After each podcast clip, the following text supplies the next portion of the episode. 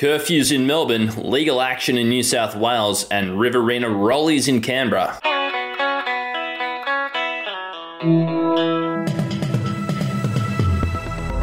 Hi, I'm Wendell Hussey, and this is your midweek daily Betoota. It's the 18th of August, and I am joined by Errol Parker in the booth. And we're going to get straight into it with a story from down south in Melbourne. Dan Andrews has revealed the reasoning behind the new evening curfew he's imposed. He explained that it's been brought in so they can make sure they get some more of those empty Melbourne street photos.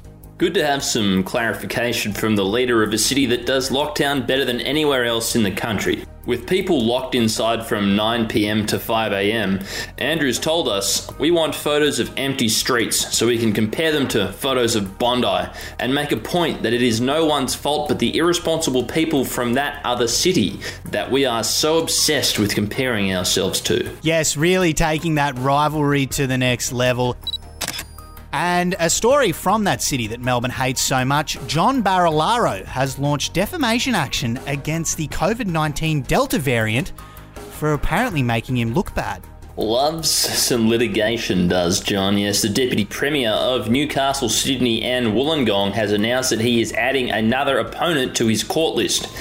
After suing a YouTube based journalist, Friendlyjordies, for publishing information about his behaviour, Barilaro is now suing the COVID 19 Delta variant itself. According to court documents, the action relates to allegations made by the virus that make him look like an incompetent and selfish leader. Yes, he did come out and give a press conference about this one, which he likes to do for important matters. Didn't announce it on Twitter like he did that whole regional lockdown for New South Wales on Saturday. And our final story is from a city who might just agree with those allegations levelled at John Barilaro. A mate in Canberra lockdown has confirmed that at least he has his legal cannabis plant to keep him company. Yeah, speaking to the advocate via telephone today, a French quarter born man who now calls Canberra home has revealed the strain of lockdown down there and why having access to homegrown high quality cannabis has made things easier. He said to us yesterday, and I quote, any clown can go to a pub and have a beer, but it takes a real society to let you grow your own green shit. It's made lockdown fly past. I can't even tell you when it started.